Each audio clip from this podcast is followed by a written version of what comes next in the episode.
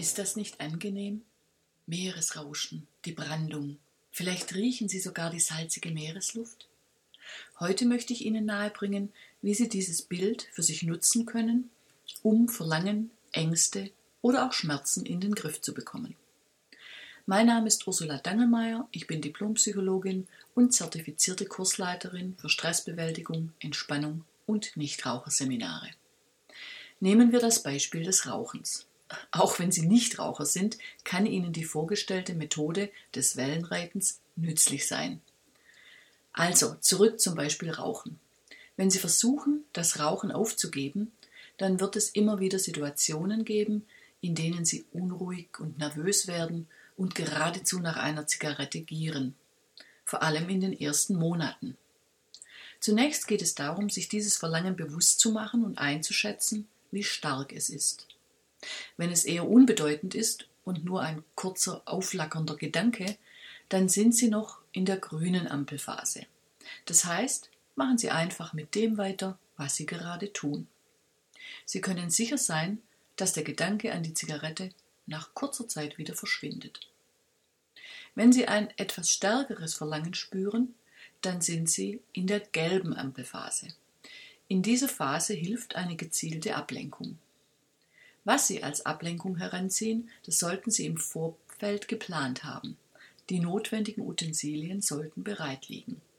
Das könnte beispielsweise das Spielen einer Runde Solitär oder Sudoku sein oder ein Schrankfach in der Küche ausputzen, bügeln oder ein paar Gymnastikübungen machen. Irgendwas, was Sie ablenkt und Sie das Verlangen vergessen lässt. Wenn Sie ein noch dringlicheres Verlangen verspüren, Sie wollen sich direkt eine Zigarette anzünden, dann hilft Ablenkung nicht weiter. Das bewährte Mittel ist dann, sich genau mit diesem Gefühl des Verlangens zu beschäftigen, ja sogar sich darauf zu konzentrieren. Beschreiben Sie alle Empfindungen Ihres Körpers so genau wie möglich und bewerten Sie sie nicht.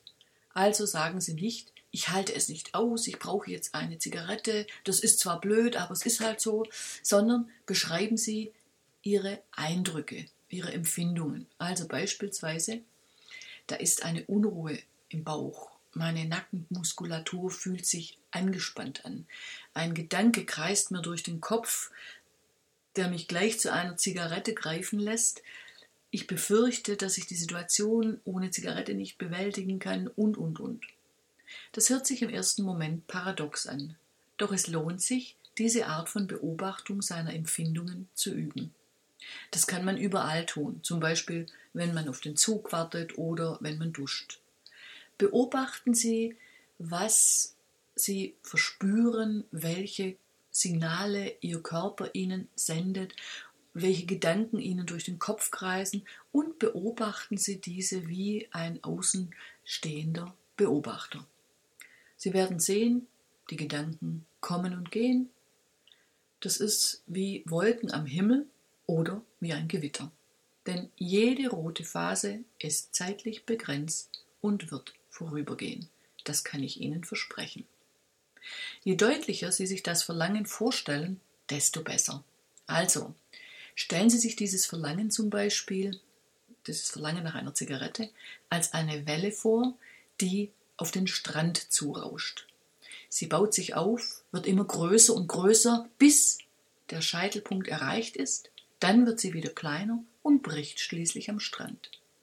Sie läuft aus, genau wie ihr Verlangen. Und Sie können sicher sein, dass auch das größte Verlangen vorübergehen wird. Dieses Ampelmodell der Selbstkontrolle lässt sich auch in anderen Situationen einsetzen, also beispielsweise beim Verlangen nach Alkohol oder Süßigkeiten. Aber auch bei Angstzuständen oder nicht organisch bedingten Schmerzen kann man das gut mal ausprobieren. Wie gesagt, je öfter Sie das in verschiedenen Situationen üben, desto eher steht Ihnen dann dieses Hilfsmittel in schwierigen Momenten zur Verfügung.